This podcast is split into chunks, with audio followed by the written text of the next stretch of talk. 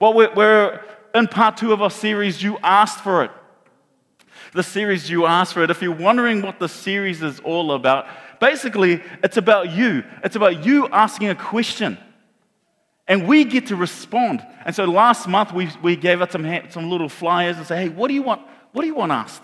What do you want us to respond to in church? And so last week, someone wrote, someone wrote and we responded. We responded last week about the authenticity of the Bible. How do we know the Bible we have today is what Jesus and the disciples had way back then, 2,000 years ago? How do we know that?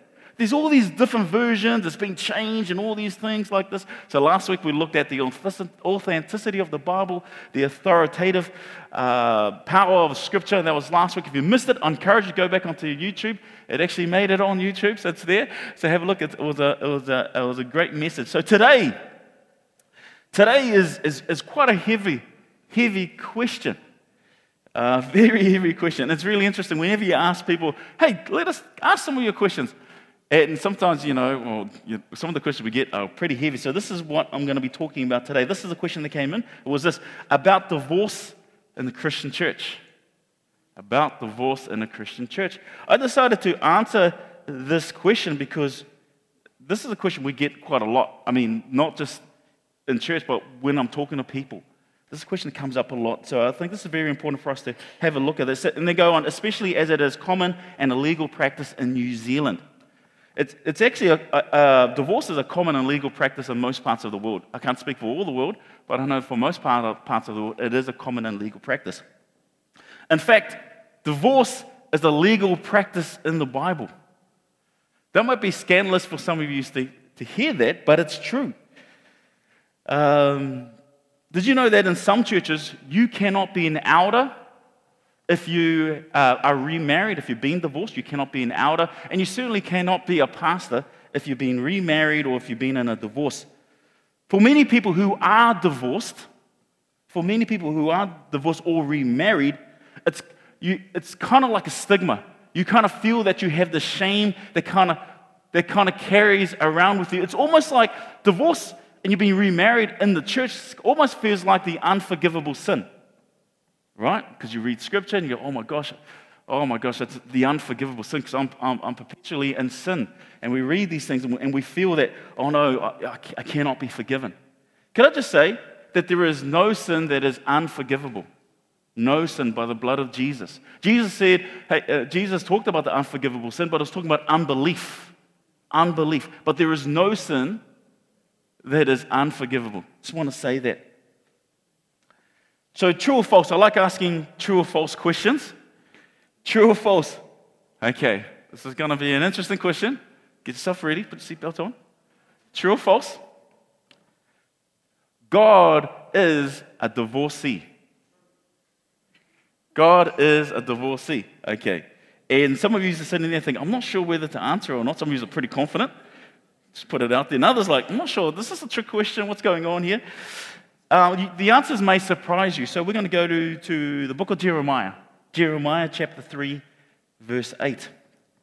In fact, I encourage you to read the, all of Jeremiah uh, 3 and, and chapter 4. And this is what it says I gave fatherless Israel her certificate of divorce, and I sent her away because of all her adulteries. It's like, what? That's in the Bible? That, that God divorced Israel and sent away because of her adulteries. What does adulteries mean? Uh, when we read the Bible, the prophets continue to warn Israel because they, they keep, they keep being, following other gods and, and, and keep loving after the gods and chasing all these gods, and God kept forgiving them, kept forgiving them, and, and keeps to come back home, longing for them and kept coming, come back home, come back home. But they kept sleeping around with other gods, is what the prophet's saying. But God kept on forgiving, kept on forgiving, kept on forgiving until they came to a point where, it, was, it was obvious that Israel did not want God. And so God held Israel to account and divorced Israel and gave her a certificate of divorce. I gave fatherless Israel her certificate of divorce and I sent her away because of her adulteries. Yet I saw that her unfaithful sister Judah, so during this time, the nation of Israel had been split into two nations. The northern, the northern nation was called Israel, which God gave the certificate of divorce. And what happened to Israel? If, you're familiar with history, the, um, they got taken by the Syrians, and Israel no longer exists. They get wiped out, gone. And Judah's the southern, the, the southern tribes, the southern tribes, Judah and Benjamin. It says, yet, yet I saw that her unfaithful sister Judah had no fear. She also went out and committed adultery.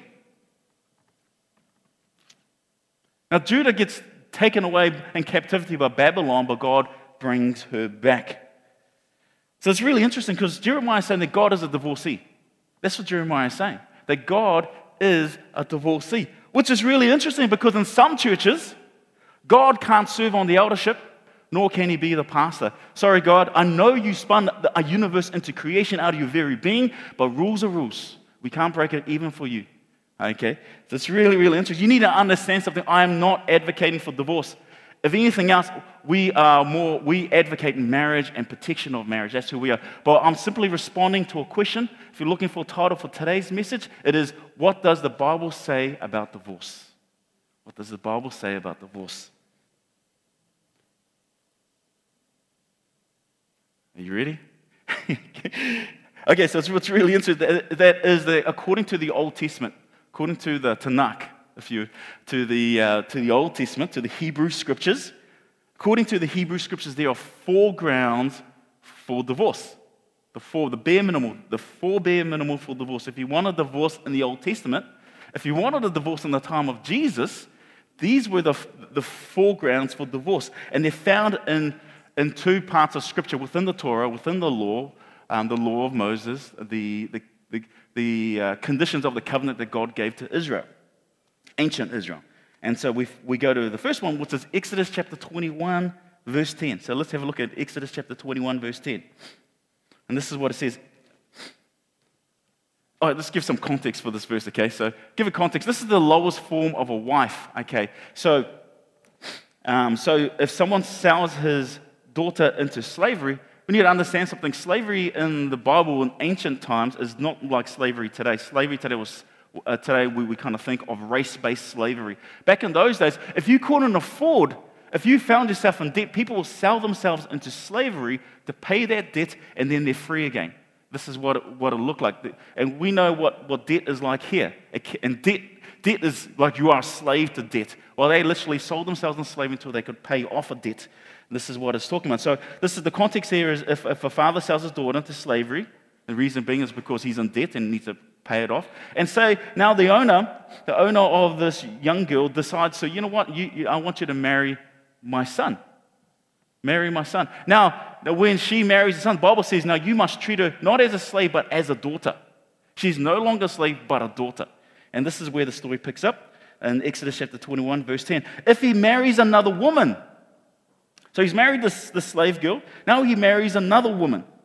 And it says this he must not, everybody says not, he must not deprive the first one of her food, clothing, and marital rights, sexual intimacy. Or intimacy, this, this, this, this, this word in Hebrew is quite compact. Marital rights, sexual intimacy, intimacy, love, and affection um, verse 11 if he does not provide her with these three things, she is to go free without any payment of money. So here's this young girl. She enters into this relationship as a slave. Because her husband mistreats her, she can then divorce her husband and she leaves free, a free woman. So this, this law is very protecting of women. Very, sounds, but this is strange. This is, this is where we're going. So here we go. So these, so we, as three grounds for divorce according to the Old Testament is depriving of food, clothing, and marital relationship, intimacy. The fourth ground is found in Deuteronomy chapter 24, verse 1. That gets very controversial by the time of Jesus, and we'll get there. So Deuteronomy chapter 24, verse 1 says this If a man marries a woman who becomes displeasing to him, because he finds something indecent about her, he writes her a certificate of divorce, gives it to her, and sends her from his house. Right? If the woman does something that displeases him by doing something indecent, indecent. And the word there for indecent uh, is, the, is the word evet. Evet means nakedness, and nakedness is another word for sexual immorality. There's some unfaithfulness going on, something unfaithful going on. So if a man marries a woman and, and she's been unfaithful, then those are grounds for divorce. And he gives her, writes a certificate, and gives it to her.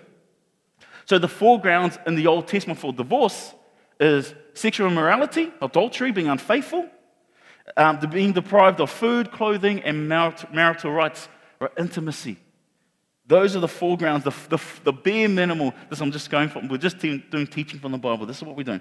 So here's the thing. So if your wife won't cook for you, if she won't sew your clothes, does anybody wife doesn't sew your clothes anyway? If she won't cook for you, sew your clothes, won't sleep with you, well then those are grounds for, for divorce, or she she's unfaithful.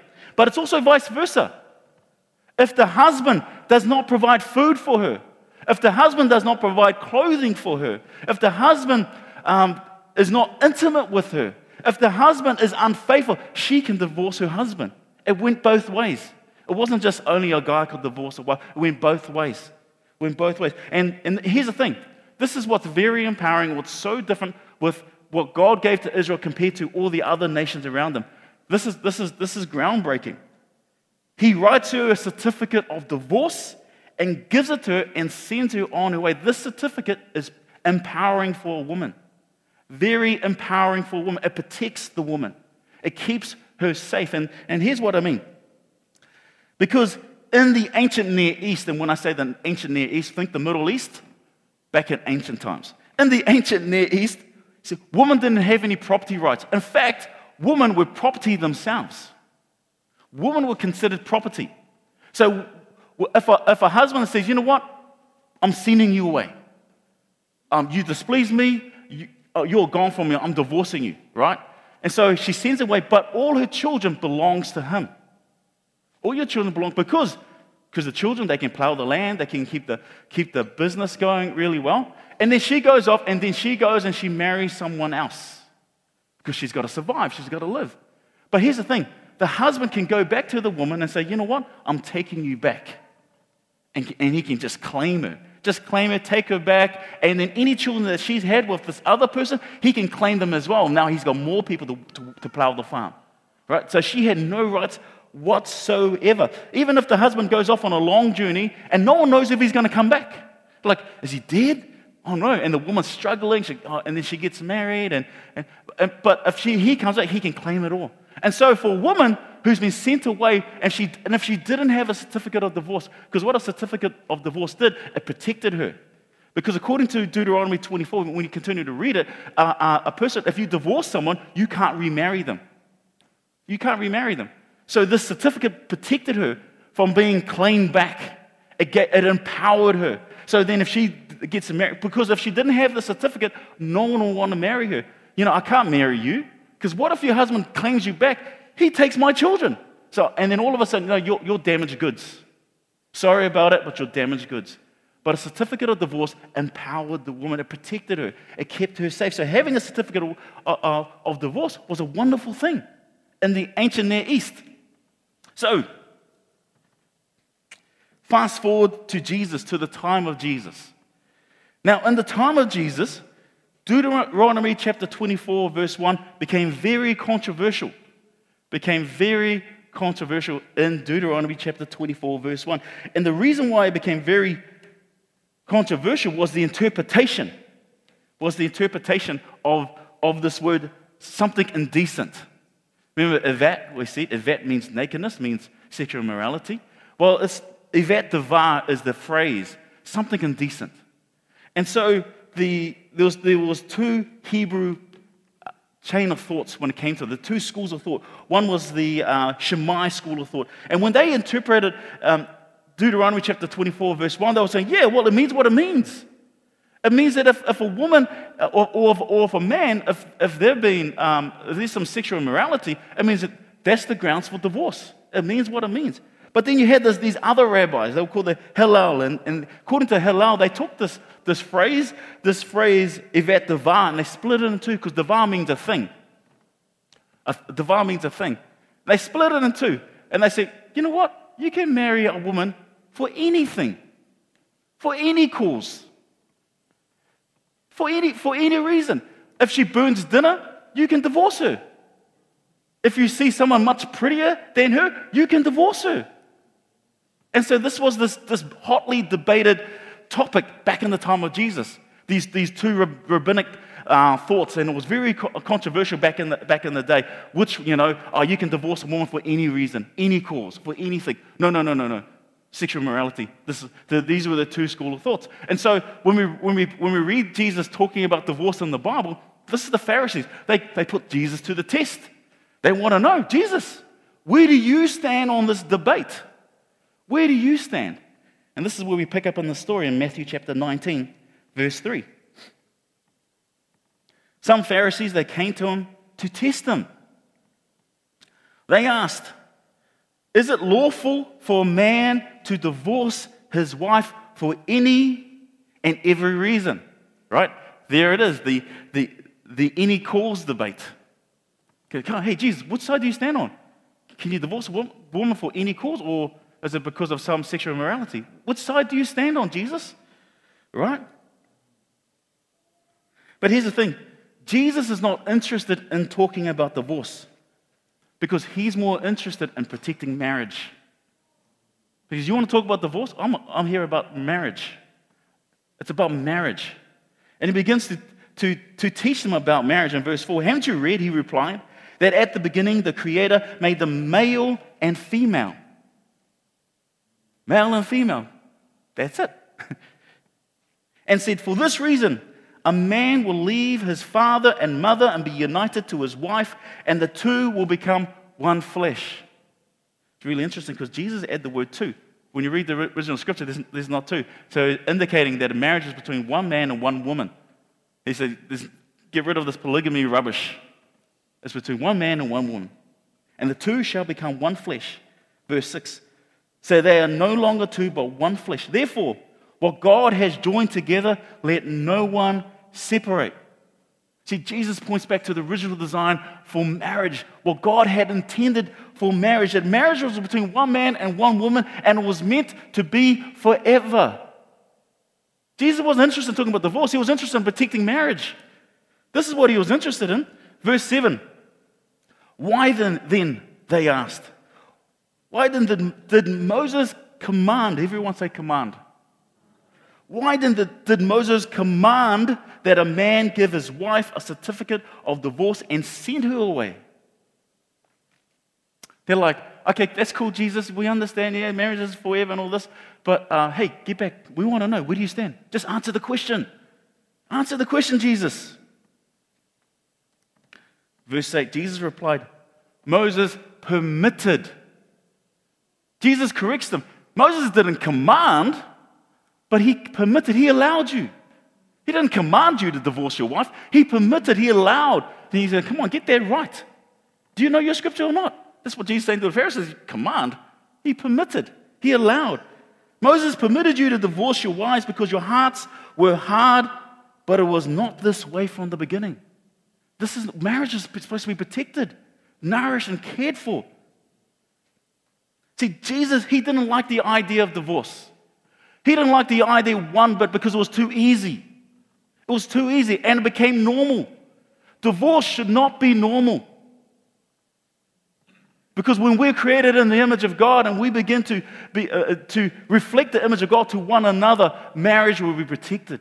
The minute we stop reflecting the image of God to one another, that's when we go, begin to go different ways. And if you're in a marriage right now, begin to reflect the image of God to your husband, begin to image, reflect the image of God to your wife.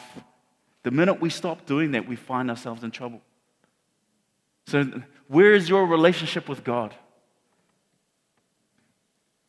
To be devoted to God means you've got to be devoted to others. You've got to be devoted to. Want to be devoted to God? Be devoted to your wife. Be devoted to your husband. See, Jesus is quoting Jeremiah. When you read Jeremiah chapter 4, where God is divorcing Israel, why was God divorcing Israel? Because of hardness of heart.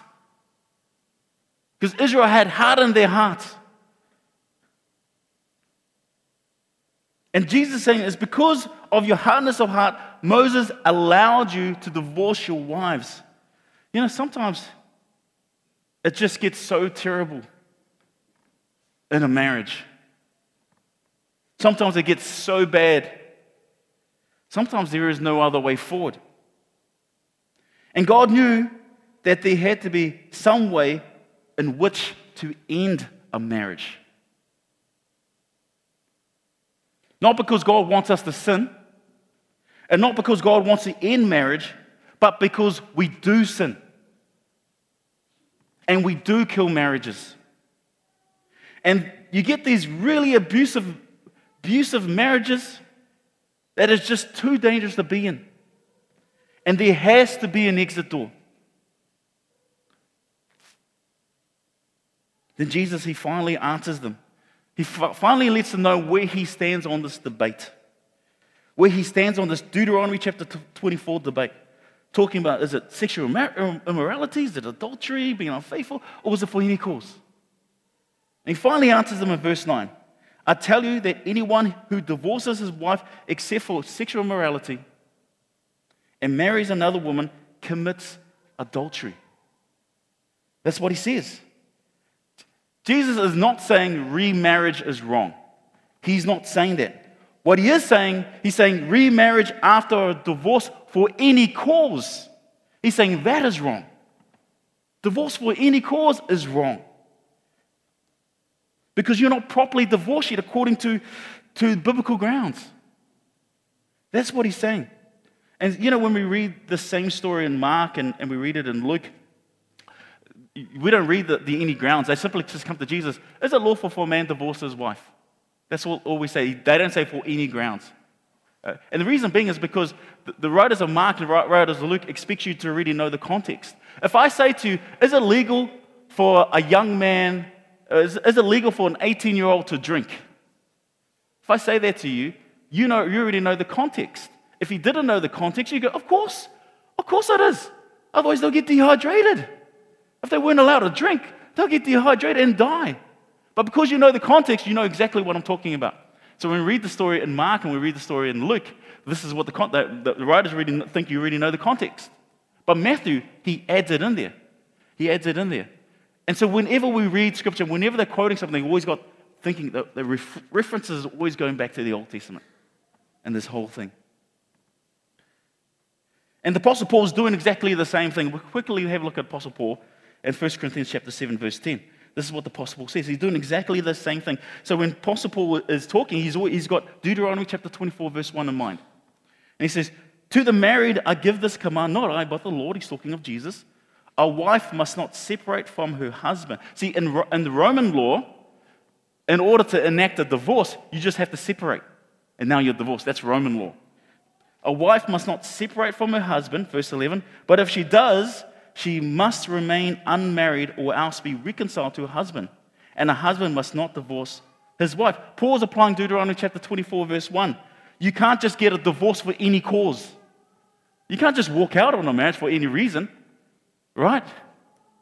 Just because you, you're, you're unhappy. This, he's not saying, look, he says, fight for your marriage. Jesus is saying, fight for your marriage. He's talking, you're asking me about divorce. I'm saying, fight for your marriage. Do all that you can, not for any cause. Do all that you can. And the Apostle Paul is saying the same. Don't just walk out, because if you walk out and marry someone else, you can't reconcile. You can't reconcile. So reconcile. Reconcile before you get to that point. Because if you get to that point and you remarry, then you can't reconcile.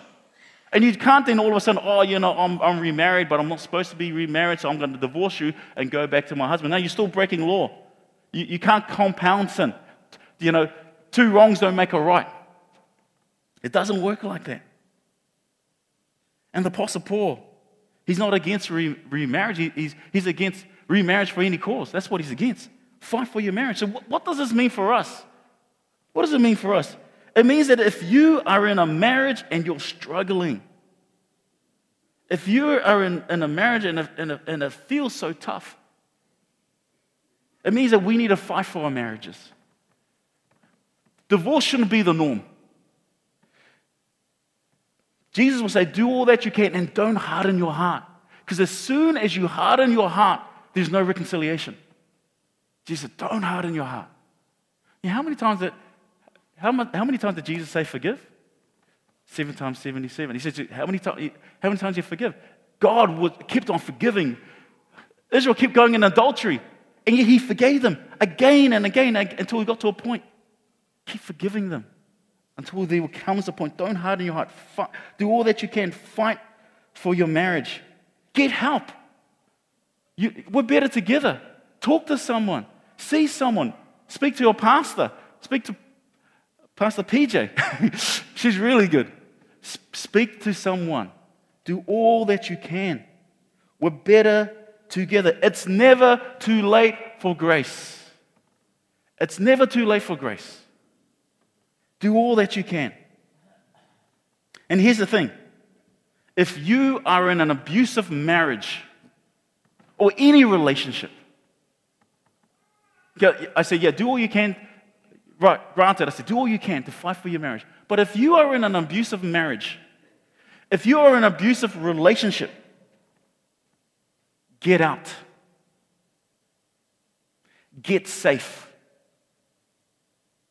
Safety is your priority. Don't misread scripture and say, oh, I've got to stay, oh, even though he's beating me, even though he's doing, even though uh, she's abusing me and all these things. oh, well, scripture says I've got to stay and be faithful. And if I just pray hard enough. But according to the Old Testament, violating all the rule, violating all the grounds, safety first, get out. God has given you a way out. He's given you a way out. And here's the thing if you are divorced, you need to understand something. It's not the unforgivable sin. Don't listen to the lie of that God can't use me because I'm a divorcee. Don't listen to that lie. God is not done with you yet. His plans for you are good and not evil. And maybe you're here and you're remarried, or maybe you did get a divorce for any cause. Maybe you did get a, a divorce for any cause. What do I do? I, well, that was me. I just walked up because I just wasn't happy and now I'm remarried. What do I do? This is what we do. We come before God and say, Forgive me. Forgive me. We come before God and say, Forgive me. Forgive me and help me not do that again. Help me not break my marriage vows again. We come before God. Here's the thing when we come before God and we repent before Him, He forgives you. And you shouldn't lose sight of that because it's never too late for grace. It's never too late for grace. See, the prophet Malachi, Malachi the prophet Malachi, the Italian prophet Malachi. Anyway, the prophet Malachi, the tell okay, just. The prophet Malachi, this is what he says. He, he tells us that God hates divorce. That's what the prophet Malachi say, says that God hates divorce. Do you know why God hates divorce? It's because he had to divorce Israel and it broke his heart. Anyone who's ever had a divorce will tell you it's not a good thing. Anyone who's been through a divorce will say that they hate divorce.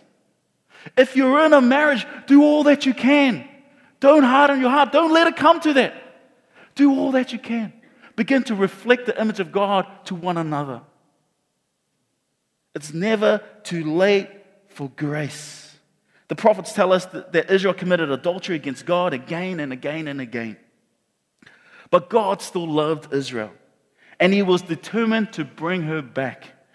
And he finds a way around Deuteronomy chapter 24, because remember, Deuteronomy chapter 24 says you can't remarry someone you're divorced. But God is so fanatically in love with Israel that he finds a way to be with his beloved. And the prophet Isaiah in chapter 62 says that God's people will be reborn, will be a new bride, a newly virgin bride.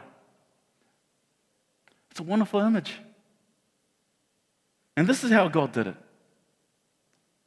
You were separated from God. Every single one of us. We were separated from God. We were doing things our own way. I'm not going to listen to anybody else but me, myself, and I. We were separated from God, and we and but God saw us drowning in our despair. He saw us drowning in our pain, so he stepped into his creation. And in the fullness of Jesus, he dies on the cross to bring you back into a right relationship with him. And the Bible tells us that when you receive Christ, you become a new creation. You are born anew. The old has gone and new has come. Regardless of what you were doing yesterday, regardless of what you were doing last night, regardless of what you were doing this morning, that we can come before God. And God says that we will never be separated again. Draw near to me and I'll draw near to you. Because it's never too late for grace. And if you're in this room, come on, you, you've got this guilt. Will you bring that before God? And if you're on, your marriage is struggling, encourage you. See someone. We're better together. Do, don't harden your heart. Don't harden your heart. And if you're in a dangerous situation, get up. Get up. God has made a way for you. God loves you. He's for you. He will never abandon you ever. This is this new covenant. We're born again. Because it's never too late for grace. God is so fanatically in love with you that He laid down His life for you so that you can be born anew. And so we can be back in a right relationship with Him. Because it's never too late for grace.